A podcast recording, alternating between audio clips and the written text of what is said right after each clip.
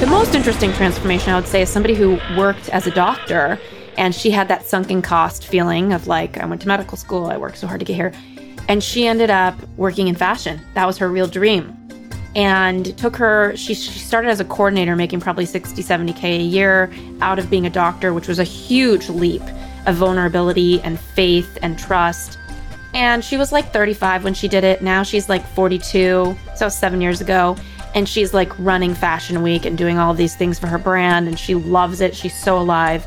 So backing up is not always backing down.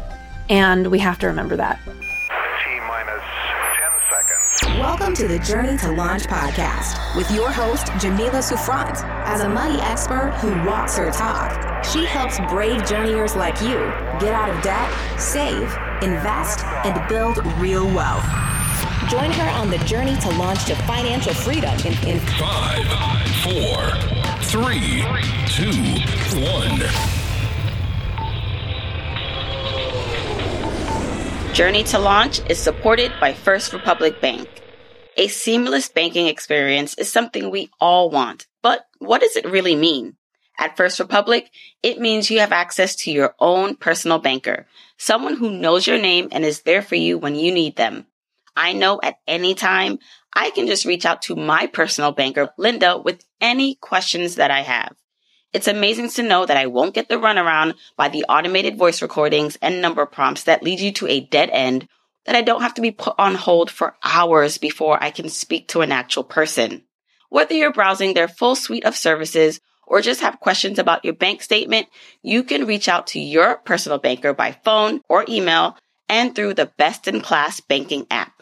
See what a difference an always on seamless banking experience can make for you. Visit firstrepublic.com today to learn more. That's firstrepublic.com. Member FDIC, equal housing lender. If you want the episode show notes for this episode, go to journeytolaunch.com or click the description of wherever you're listening to this episode. In the show notes, you'll get the transcribed version of the conversation, the links that we mentioned, and so much more. Also, whether you are an OG journeyer or brand new to the podcast, I've created a free jumpstart guide to help you on your financial freedom journey.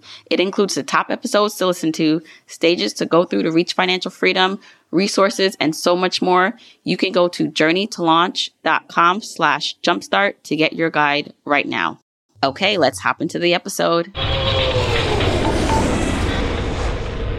Journeyers, I'm so excited for you to be tuning in to this conversation with today's special guest, Ashley Stahl, who is a counterterrorism professional turned career coach. She's a spokesperson, author of the best selling book, You Turn Get Unstuck, Discover Your Direction, Design Your Dream Career. Through her two viral TEDx speeches, her online courses, her email list, and her show, the You Turn podcast, she's been able to support clients in 31 countries in discovering their best career path upgrading their confidence, and landing more job offers. I'm really excited to have you on the show. Welcome, Ashley.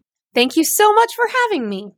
So, Ashley, we got a chance to talk at a pro- in a project that we did together. I think it was yeah this past summer, and I'm really excited to bring you on my podcast because I feel like you had such wisdom about the topic that a lot of people who listen to this show are searching for: finding purpose, finding a job or a career, like the way we make money, like having that in alignment with our gifts and our strengths, which is so important because we spend a majority of our life working. And even though a lot of people who listen to this show want to retire early or reach financial independence, the ultimate goal is just love what you do. So it doesn't even feel like you have to leave work, right? Like work intertwines because it's your passion. Um, so I'd love, love, love to definitely go there with you so we can help listeners find that for themselves. But Let's start with the background. Your background is pretty incredible. I was reading on your website that you were a triple major. yeah, I know. Not because I was an overachiever, just because I was like, I couldn't commit and I didn't know who I was. So I just picked everything. wow. So you, yeah, so I see triple major in government, history, and French. And I love that you just said you couldn't commit. So you just picked it all. And that still, like, that is pretty impressive. But eventually you landed um, in the realm of counterterrorism. I'd love for you to talk about like that transition from graduating to how you found yourself in that career path.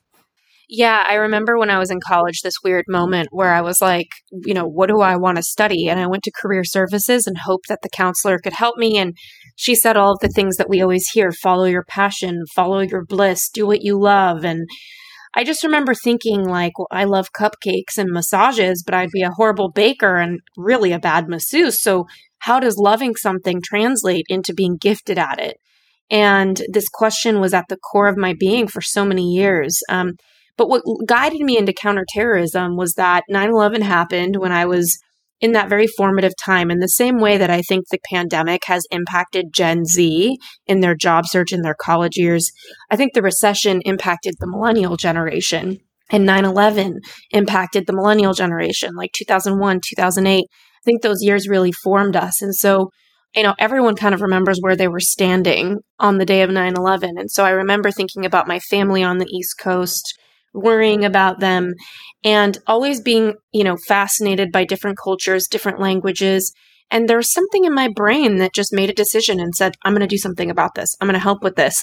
I wanted to feel like I mattered. I wanted to feel like I was going to make an impact. And looking back, you know, you were talking about loving what you do. I think that if you like or love what you do like 75, 80% of the time, you're doing awesome. And I think the the pressure to to love every ounce of what you do is what gets people really stuck. I even think it happens in relationships. People are choosing to marry a life partner and they're like, you know, maybe something is missing and they want to listen to their intuition, but also you're dealing with a real human. There's so many different facets. It's, it's just like your career. And so it's not about loving everything. It's about loving enough, being happy enough. And so I ended up pursuing counterterrorism all the way I went to grad school for it, learned the languages for it. And when I finally got there, I, you know, moved to Washington, D.C. I had like $3,000 in my bank account and I networked my face off. Like I went to every networking event in the city. The cool thing about the, the district is that you can have three square meals a day for free off of networking because it's just such a busy city full of events. And I fell on my face. I said the wrong things. And eventually I learned how to talk to people and get opportunities. And my, I, weighed, I made my way over to the Pentagon running a program relating to Afghanistan. And it was interesting. I, working in counterterrorism, you learn a lot about intuition. You learn about intuition to save your own life. And so I was taught how to hone my intuition, how to listen to myself, how to gauge other people. And eventually that made me really intuitive with my friends. That made me really intuitive with people in my life. And it started translating into me giving advice for people in how to really listen to themselves. And I think when you're not fulfilled in your career, a lot of that just has to do with you're not listening to yourself. And so I think that the vehicle for fulfillment is your intuition. And if you're not knowing what you know and listening to what you know, a lot of the times you're walking on a path that isn't yours. And that's what causes burnout. Yeah. Actually, I, I love all of that. Now, when let's talk about intuition a bit because I find that we've been conditioned, you know, as adults and especially as women to kind of like push our intuitions to the side, right? It's for the betterment of everyone else, the community, like the greater good versus like what we need. And so we usually start doing things or saying things to present ourselves in a way that it's like not our true selves.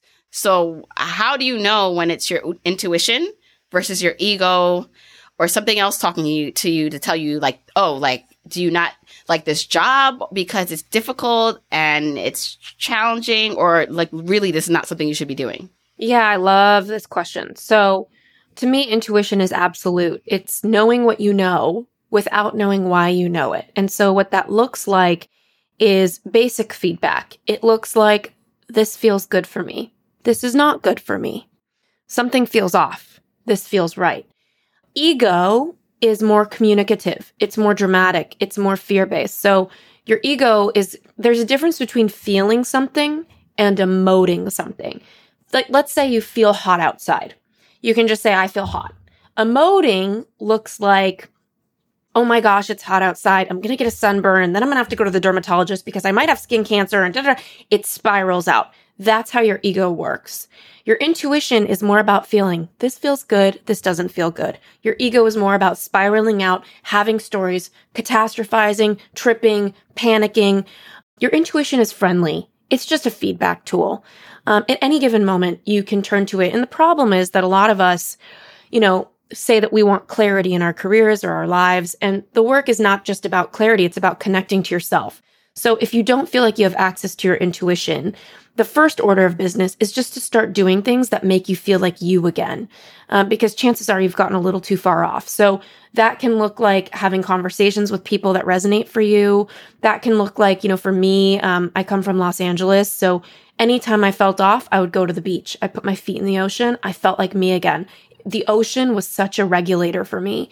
So really asking yourself, what regulates you? What brings you home to yourself? Who is it? I have a lot of girlfriends that I love. There's a few in particular. I'm me again when I'm with them. And so it's just paying attention to those things and making a point to make space for those things because when you're you, you start to feel good. And when you feel good, you start to get more into calibration with yourself and you start to notice what feels like a no and what feels like a yes. And your body, your intuition is such a feedback mechanism for that, especially because your gut, which, you know, scientists now call your second brain, has more than 200 million neurons in it. So, you know, that's the size of a cat or dog's brain. So, what we can assume here is that there's an intelligence to when your stomach sinks, when you have butterflies. And the work is just to listen to that. So, when you were in your career working in counterterrorism, while you were honing your intuition, learning how to follow your gut, because this was like literally like a life or death situation in your job and your career, and I do want to say this because I feel like this is one of the first questions I had for you. So this is going to actually veer off before we get to this, like the more serious question. But was your job anything like the Homeland uh, show? Because for people, for me, when the first time I heard that you did that, I was like the only the only thing that I know other than you know the news is like the sensationalized show Homeland. And you had such a great answer to that when I asked you before. So I'd love for you to tell journeyers about it. Oh my gosh, I don't even remember my own answer, so I wonder what I did tell you. But what I can say is that um, I think it was the book I, I, read in history class in high school called The Things They Carried by, I believe, O'Brien, I want to say his name. And I'm so impressed if I remember that.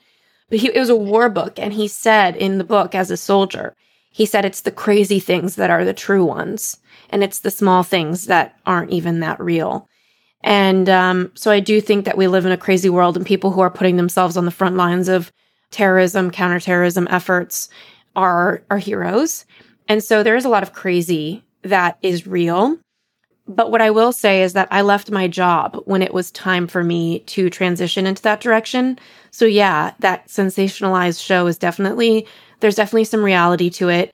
In national security, they would call me a honey trap, which is a woman who can use her beauty or skill to be liked and get information. I left the field when it was time for me to travel to scary places because I just realized that who I am was way too sensitive for that line of work. But what did I tell you in our first interview? Yeah, well, it was similar to that. It was just similar to things were getting for you really serious and real. And I think this is now to, back to the question I was first asking before we took that little detour was about your own intuition. So you are now in this career and you realized something was off. Like you didn't want to continue down that path. So, what did you do? How did you step off of that train and find this alternate path that you're on? Yeah. Yeah. Well, so getting into national security was a whole thing. I graduated during the recession from my graduate school. I went to the Department of War Studies at King's College in London. It's really known to be uh, a place where governments will cherry pick you to work in intelligence. So that's why I chose it. I went back to LA before I made my way to the Pentagon and I couldn't get a job offer to save my life. I slept, slept on my parents' couch. You know, nobody could get a job at the time. I remember believing the myth that I should just take what I could get. So I eventually accepted an admin job before I made my way to the Pentagon. And what got me into DC in the first place was I called my university and I said, Hey, do you have a list of people who have graduated and worked in Washington, DC? And the government department sent me 2,000 names and emails of alumni who moved to Washington, D.C. And I worked my way through that list of 2,000 people when I moved to Washington, D.C. So not only was I going to networking events, I was working my way through a list of 2,000 people who went to my school. And I learned how to be an incredible job seeker. And looking back, it wasn't even job hunting. It was just someone who can create opportunities through talking to people. So that works in business too how to have conversations that are effective, how to be yourself in a conversation. That's the most important thing to me. too many people have too many agendas and they don't enjoy networking because who enjoys having an agenda? No one. So I learned how to talk to people. I started helping all my friends on the side when I was at the Pentagon. And they were like, How did you get a job making nearly six figures at 24 years old? From being an assistant, you know, I was making minimum wage before that. And it was such a huge jump in a six week job hunt that I started helping my friends and I loved it. I loved helping them. They all got job offers and raises in the recession in 2009, 2010. And so they would all say to me, You should be a career coach. And coaches were not a trendy thing back then. There were none, just a few. And I was like, I'm 24, I'm 25 years old. Like, what does that even mean to be a coach? And then I eventually got the courage to quit my job, move home to Los Angeles. I took one more job doing private intelligence. And on the side, I started going to therapy healing from what it felt like to spend years learning languages and devoting myself to a career path with student loans and all the things that weren't working for me. And I started my business. And about eight months into that next job after the Pentagon, I was able to start the process of leaving. And I got a TED talk, I became a speaker, and I filled my practice. And that turned into online programs and books and my podcast and all the things. So I'd love for you to talk about like working up to quitting because you found that there was something you were good at that you enjoyed doing that you could make money from. But how did you prepare yourself financially to leave that situation? Because I feel like a lot of people will have an idea, but that ramp up, like that, what it takes to get to that and to end up quitting their job, like they need more guidance on what that looks like. Yeah, you know, you would be a better person for me to ask about this sort of thing because you're so responsible and financial responsibility has been something that I've had to work on my whole life because I grew up in a very un- financially unstable home. I had an amazing set of parents and siblings, but my dad was horrible at managing money and I inherited that. And so my strategy, I think because I grew up with a very activated nervous system, a comfort zone for me was burning the bridges behind me, not meaning souring relationships, but fully going on to a new path without looking back. So I remember when I got my first few clients, I had the courage. I was like, I'm going to leave my job and I'm going to go all the way in. And I'm the type of person, it used to be out of fear, you know, working out of fear. Like, and, and it reminds me of the quote by Rumi move out of love, not out of fear. Let love be the way you move. So I was out of fear, but and it works. That's the thing. We're both we're we're like cars driving around the world. We can fill our gas tank with fear or failure and we can get pretty far. It's just a lot more fun when you fill your gas tank with inspiration. So most of my 20s I was in fear, but I hustled so hard because of it. Um, so I didn't really prepare. Now I'm a big advocate for the part time job, I would say anyone who wants to transition, ask yourself, is there a way for you to work part time so you can free up your schedule and cover your finances and eventually transition full time into whatever you're doing? That's solid. That's solid advice. And again, it goes back to you had viable clients. Like you saw that path. It was pretty clear for you, for you to like kind of like step over and do something different. Now, I'd love for you to talk through a bit more about like this idea of the U turn.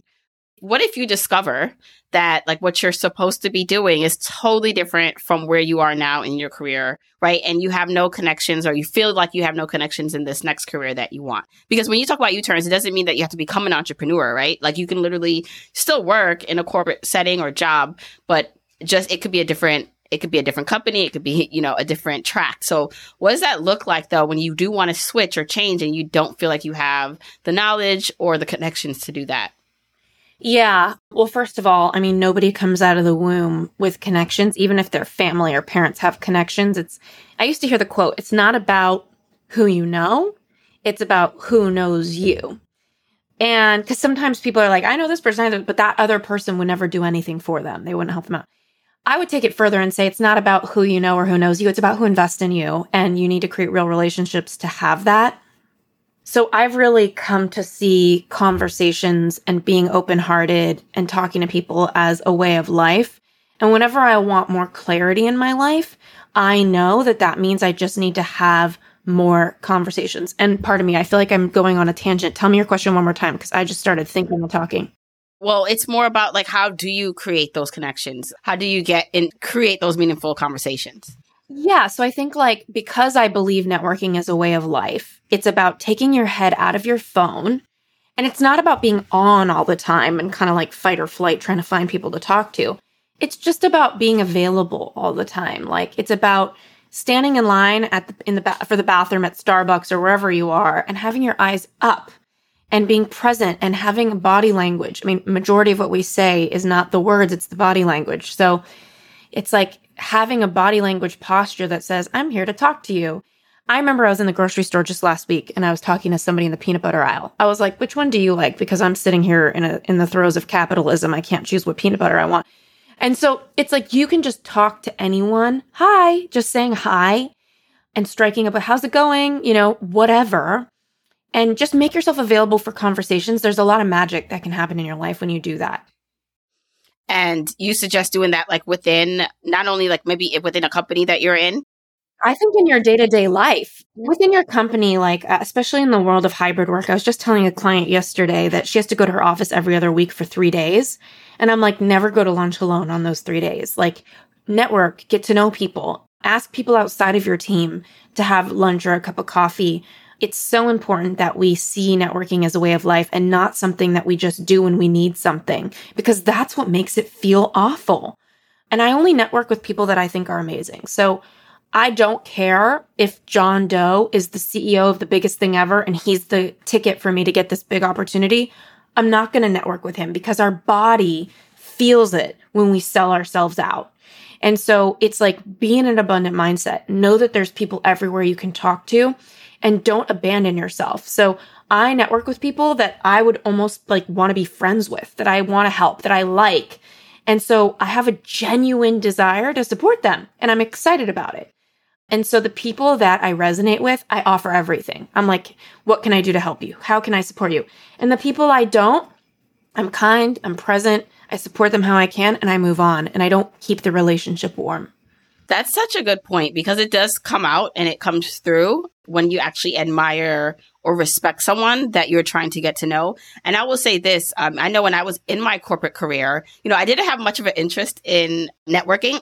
I like I kind of would hide like at my desk on, over lunchtime. I was like, "Don't ask me the lunch. Don't ask me the lunch." I was just trying to get through my day because I had such an interest in growing Journey to Launch. And so, but what I did do was I did that with Journey to Launch and that industry, like the personal finance industry. So I remember going to my first conference, FinCon, and like that was a game changer. I would say that for me, in terms of I was able to meet other personal finance creators, like in the flesh, people that I used to listen to in my car on the commute and bloggers so I would say if you are in a corporate career and you do have an interest outside of that, still if that's your bread and butter, you know, you still you still want to have friends and allies there. So don't just completely check out if you're planning to stay there for a while.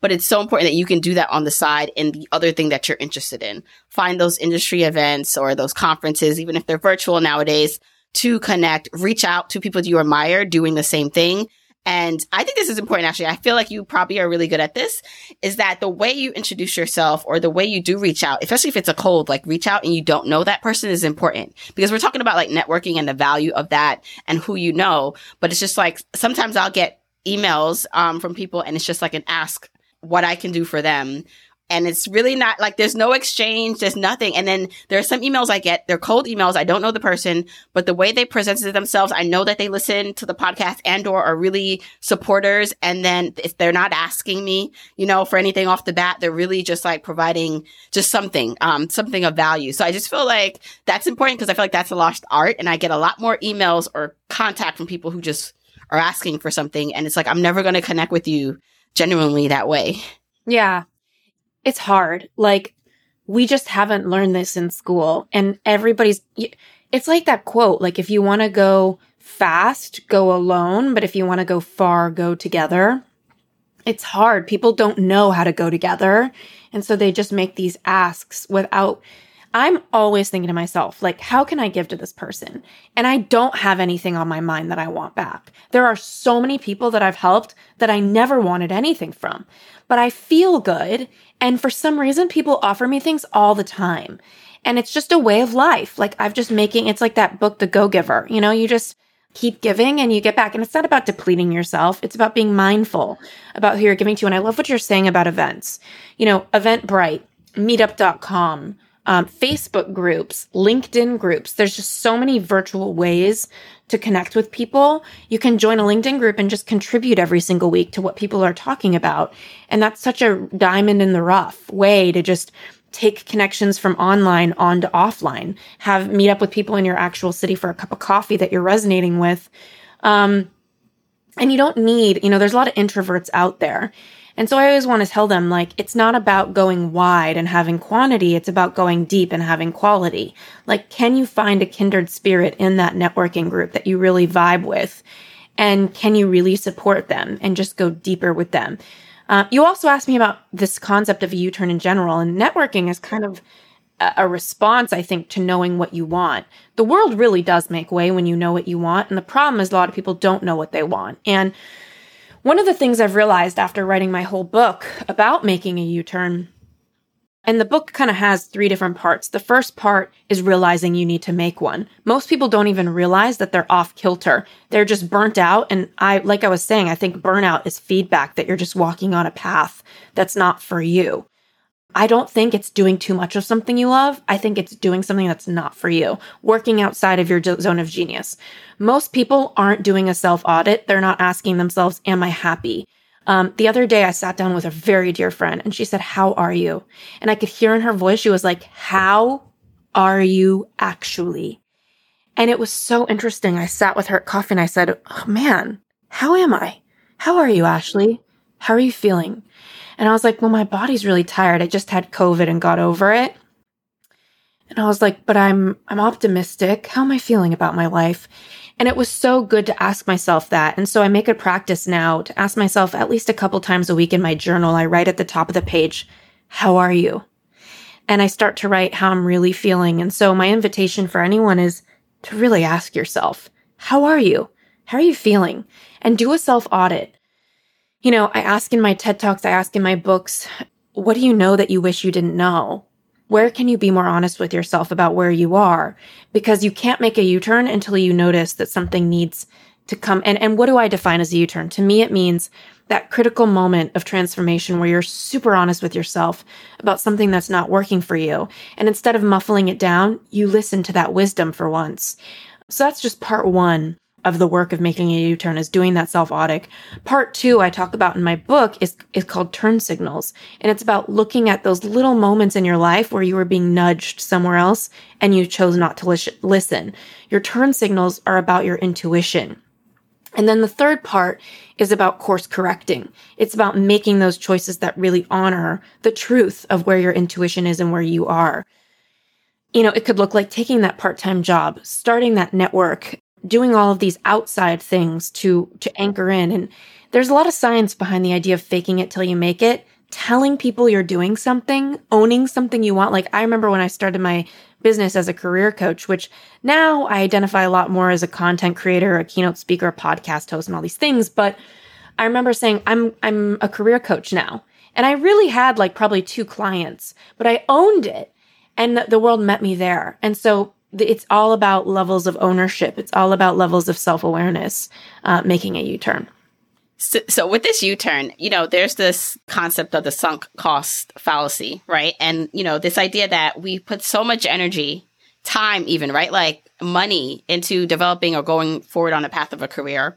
Not only do you have your own sunk cost fallacy, but if you had parents who helped you or emo- the emotional investment of your parents or just friends and the identity of that career that you're currently in. It's so hard, right? Like, I mean, I, I didn't feel it as much for me when I like quit my job because I've always been like, you know, I'm to like do things my way. But I know a lot of people struggle with this. Like, they identify as that, you know, maybe they're a lawyer, maybe they're just working in this field. And they took, it took a while to get there. But they got there and they're like, you know what? This is not, this is not it. How does then someone like turn away and you turn from like all the money they put into that career, the education, and like how do you overcome not feeling like you're giving up on something? Great question. Well, I want to remind everyone that there's the U turn that you make in traffic where you go back the way you came. And then there's the U turn that I write about in my book and talk about, which is YOU turn. And the reason that it's so important to look at that is because you need to remember that your degree, your career, it's here to serve you. You are not here to serve it. And when we live a life where we're serving the things we've done versus the person that we are, we forget that we can always quote unquote start over and we're never actually starting over. We can take the thread of the past and make sense of it for the future. There's skills we've built in the past that can launch us into the future. And most of that comes down to how do you talk about yourself? How do you talk about your past and make sense of it for people who can help you in the direction of your future? That's on you. And so I would say, yeah, does going to medical school or law school and having a half million dollars of student debt really suck when you don't want to have that anymore? Absolutely. Is it real that you need to pay off that debt? Absolutely. And is it real that if you're if you're anything less than 75 years old, because to me, like people are retiring later, people are li- living longer, you've got years ahead of you, decades. I've had clients come into my practice. Uh, I've worked with corporations that I've consulted with where I'm talking to the CEO who's 70 years old and he's had five careers and each one was 12 years. You know, it's like really looking at how life is short, but it's also really long. And you can start anytime. And it's up to you when you want to be who you are. And it's really a way of life. Like, you know, Brene Brown talks about living vulnerably is a choice. And when you live vulnerably, you have deeper relationships um, with yourself, with others. But it hurts. It hurts to live vulnerably because you have to choose yourself and other people and inconveniences. It's inconvenient to be happy.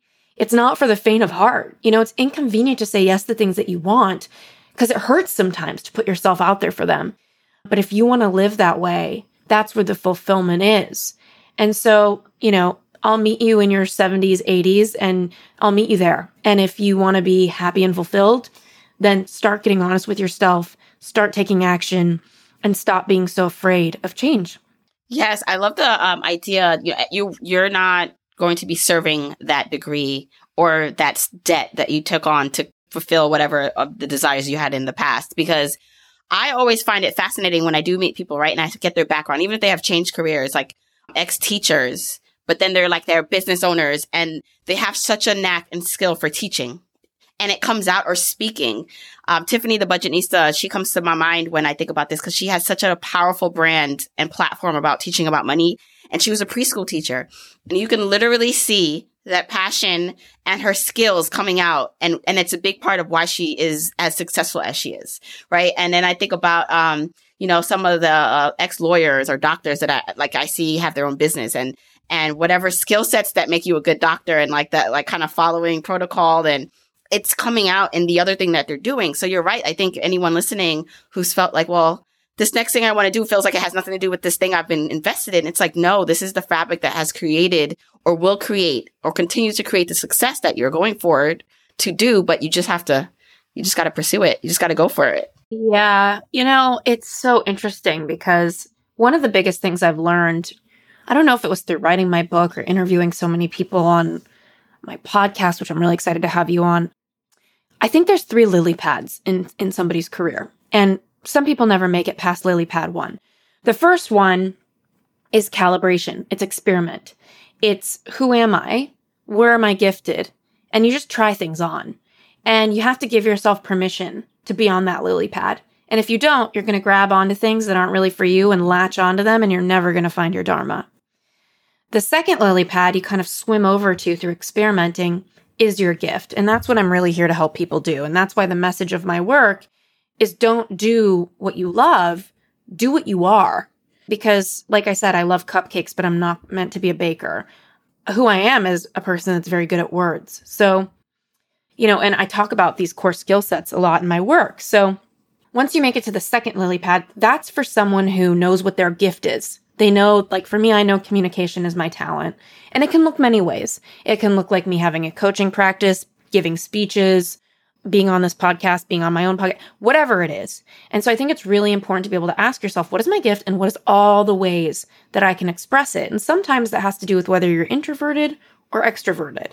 If you want to express your gift externally, it's going to look one way. If you want to be more internal, for me, like a words person, that might look like me being behind my laptop writing all the time versus on stage speaking as an extrovert. So it's important to kind of ask yourself about that piece.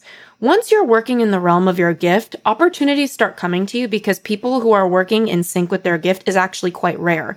A lot of people don't take the time or the willingness or go through the pain that comes with putting themselves out there, restarting, trying on things, and really getting into their zone of gift. And it's crazy because when you think about it, what we're doing as a society is kind of the equivalent of telling someone in preschool, like the first person you have a crush on, marry them. That's what we're doing in our career. We're like, the first thing you pick, build it. Versus like the first thing you pick is an experiment on the way into who you are. So, you know, once you get into that second lily pad and you're in your gift, you start getting opportunities and your life becomes a sifting game it becomes yes, no, yes, no. Do I want this opportunity? Do I want that opportunity? And your job is to hone your intuition and to be able to say which one is best for you. Because opportunities can be a high form of distraction when you're not really ca- being aware of them. You can distract yourself versus really tapping into the abundance of them. You really have to know what opportunities are yes for you when you take the right opportunities, if you choose to do that, I think you swim over to the third lily pad, which is your Dharma. That's your soul work. And most people don't really get there, which is okay. But you know, when you see someone like Kobe Bryant, for example, when he passed away and I was watching all of his interviews, I could see he was in his Dharma. He was in something higher than basketball with himself. And um, I experienced Dharma on the third lily pad just once in my life. You know, I experience it sometimes when I'm podcasting, but mostly when I was writing my book. And so, you know, it's also something that you can kind of flit in and out of. But I want for everyone to at least have the opportunity to experience that third lily pad because it's so fulfilling. Oh my goodness. Okay, so I love the lily, lily pad concepts, and you're so right about a lot of people get stuck on that first one, and they're so afraid to kind of like jump, or like you said, they don't even know what how what it will take to get them to the second. Let's talk a little bit about the Dharma aspect of this. Like, what does it mean to feel like, how do you know you're in it? Because now, as you were describing it, I definitely feel like I'm in lily pad two. By quitting my my career and doing this right now, and the way that things have unfolded for me, I know I'm on the right path, and I'm doing a lot of the work, you know, that I want to do. Uh, but I do feel like there's a lot more for me to uncover and do. And I don't know that this is the last stop for me in terms of career and what I ultimately want to do, right? So that third lily pad, how do you know when you've reached it? What does it feel for you? You said you felt it when you're reaching your book. Is it more like in flow, like when you're doing something? Like, yeah. Yeah, it is. It's a flow state. Mm-hmm. It's like when I was writing my book, I felt this like like a, a, loss of time, a sense of like um, chills coming over me a lot of the time. And it was like a message from me from the sky to the world beyond me. I felt like a vehicle. And it's so amazing to feel that way, to feel like there's nowhere you want to be but creating what you're creating and you're here for it. This is like what you want to do in your life. And I felt like when I wrote my book, like I'm complete. Like if I leave the planet now, I, I, I used this portal to give the planet what I had. And it's really exciting that you're in the second lily pad because it's your gateway and your work on the second lily pad i think is just hone your intuition to really say like how do i get more connected to my body's knowings so that i don't get distracted by opportunities? And i take them. I think the second piece is to work on your mindset when you're on lily pad two because i have a friend who won uh, miss usa and when she was giving up her crown um, she was kind of devastated because she like worked so hard for this opportunity and her year passed so quickly and she was kind of down about it. And I remember talking to her and saying, "Well, I feel like you're you're missing how big your life can be." And we all have a responsibility to make our future bigger than our past. And so I think the question to ask yourself from a mindset mindset standpoint on the second lily pad is what is the biggest life and the highest expression that this gift could have, that I have. So if your gift is communication or words, or if your gift is being an innovator, or your gift is being of service, like if you're a helper, if your gift is really good at coordination and project managing, if your gift is really good at analysis, like figure out what is that core skill set. And that's something I talk about in chapter two of my book, but but that I just talk about all the time because it's like, how do I increase the volume to a 10 out of 10 on this? And instead of forcing the answer to that question, be with the question in your life. So life is the ultimate coach, right? Like instead of hiring a life coach to tell you things, which could be useful, maybe you want to be in an experiment with life and say, I'm going to pay attention to what I'm noticing in life, whether where these nudges are, where these breadcrumbs are, of who am I having conversations with that feel fascinating? Who who has my skill set that is living a higher expression of it that I can consider that for me? And and what do I need to go out there and do, or what conversations do I need to have to start playing with that? I love that you um, just mentioned taking your actual life, your, your day to day, because sometimes I think people put too much pressure on themselves to find that, right? Like, I don't want now, um, or even myself, like, cause I'm writing my book now and I definitely do not feel those Dharma moments when I'm writing it. I'm like, oh my gosh, it's like hard, right? But it doesn't mean like it's not going to be great, right? It's just like part of the process. And so I find that people put a lot of pressure on themselves that it, it does flow and like they're missing on the little things. They're missing on the magic that's happening all around them because they're waiting for this big aha. You know, like people who like are saying like think falling in love is just like the movies when sometimes it's really subtle, you know, and just like it's different in real life. So I love that, you know, part of this is not just like, okay, like this is grand. You know, at one point I, I felt like when I'm typing on my computer, there should be fireworks going off as like I'm typing the words, like, you know, or like you think like some people are creating this magical work and like there's rounds of applauses happening. It's like a whole production. And really it's like these subtle moments and little feelings that you have to, like you said, tune yourself to realize that are happening. 100%. And you know, I love what you're saying about fireworks because I think a lot of life and intuition is about managing your nervous system. You can't really hear what you think or feel what you feel when you're dysregulated. And a lot of us are dysregulated from our childhoods. Like most of the population is not securely attached, meaning that as a baby, they didn't get their needs met in some way, not because their parents are wrong for it, but because they're human and they do what they do. And then we needed something they couldn't give us. And we learn to be dysregulated in our body. We learn to be anxious. We learn to be afraid of intimacy.